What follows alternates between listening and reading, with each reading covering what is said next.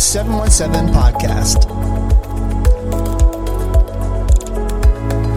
I'm Doctor Jeff Ludwig. I'm the host of this show.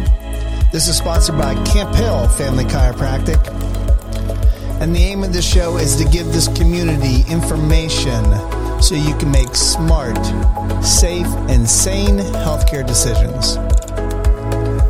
So as they say, relax and enjoy the show.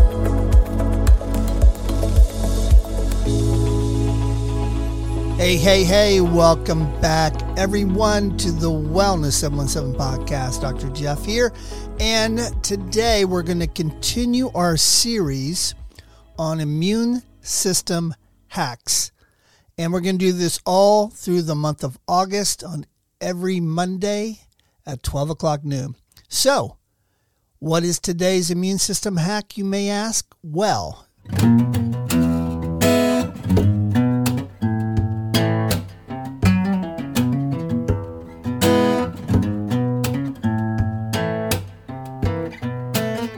it's reduce your caffeine intake. Wow, I, I know some of you are saying right now, it's like, Doctor Jeff, I need my caffeine in the morning. I need my coffee. I need that warm cup of coffee. And I'm here to tell you that I don't think I've ever drank one cup of coffee. A lot of my friends like it and uh, love it, if you will, family members as well. And I'm not here to tell you to get rid of your cup of coffee, but we do want to talk about that little thing that's in most coffee drinkers, and that's caffeine. Because whether you know it or not, you could drink coffee without caffeine. But I know some of you want that little jump in the morning to get your day started, or maybe even drink it throughout the day, which is kind of unhealthy. So let's talk about this.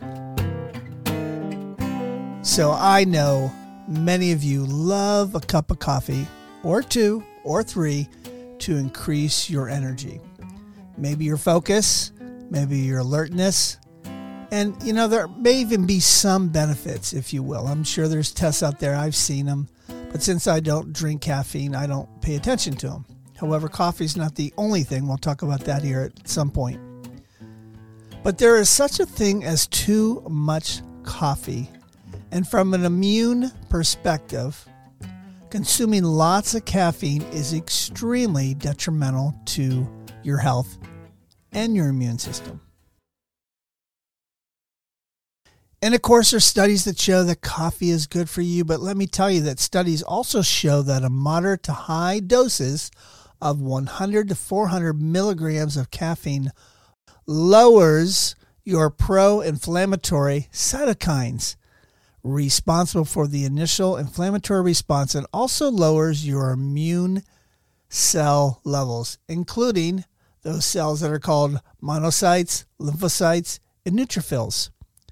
Right? Those are your immune cells.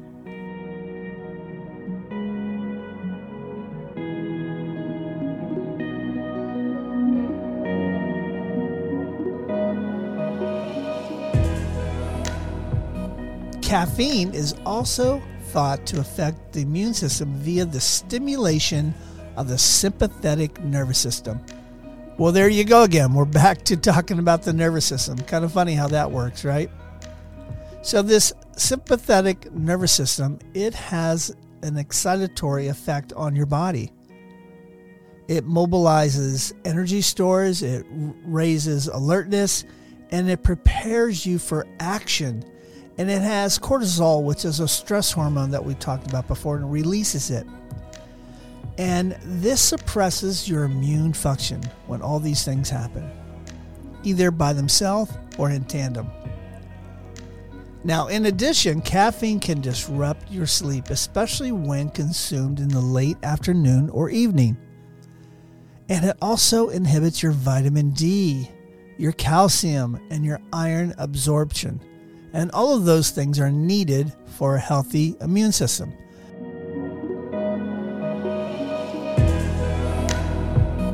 So it really makes you think, how important is that cup of coffee in the morning? Sure, it gets you going in the morning, but the long-term effects, day in and day out, could have a strong effect on your immune system in a negative way.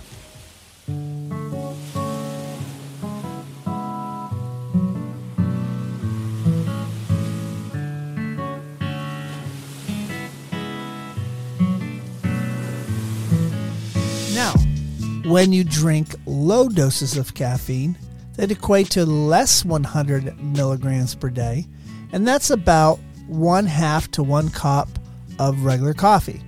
So you're saying, well, Doctor Jeff, I only drink one cup of coffee a day. Well, that's better than some. Now, when you drink two to three cups of regular coffee, that's about three hundred to four hundred milligrams, and that's a lot. Now, there's also other things that have caffeine in it. When we're talking about drinks, we're talking about green tea, soda, which once again isn't even a food, if you will, or in a food group, black tea. They all contain low quantities of caffeine compared to drinking coffee.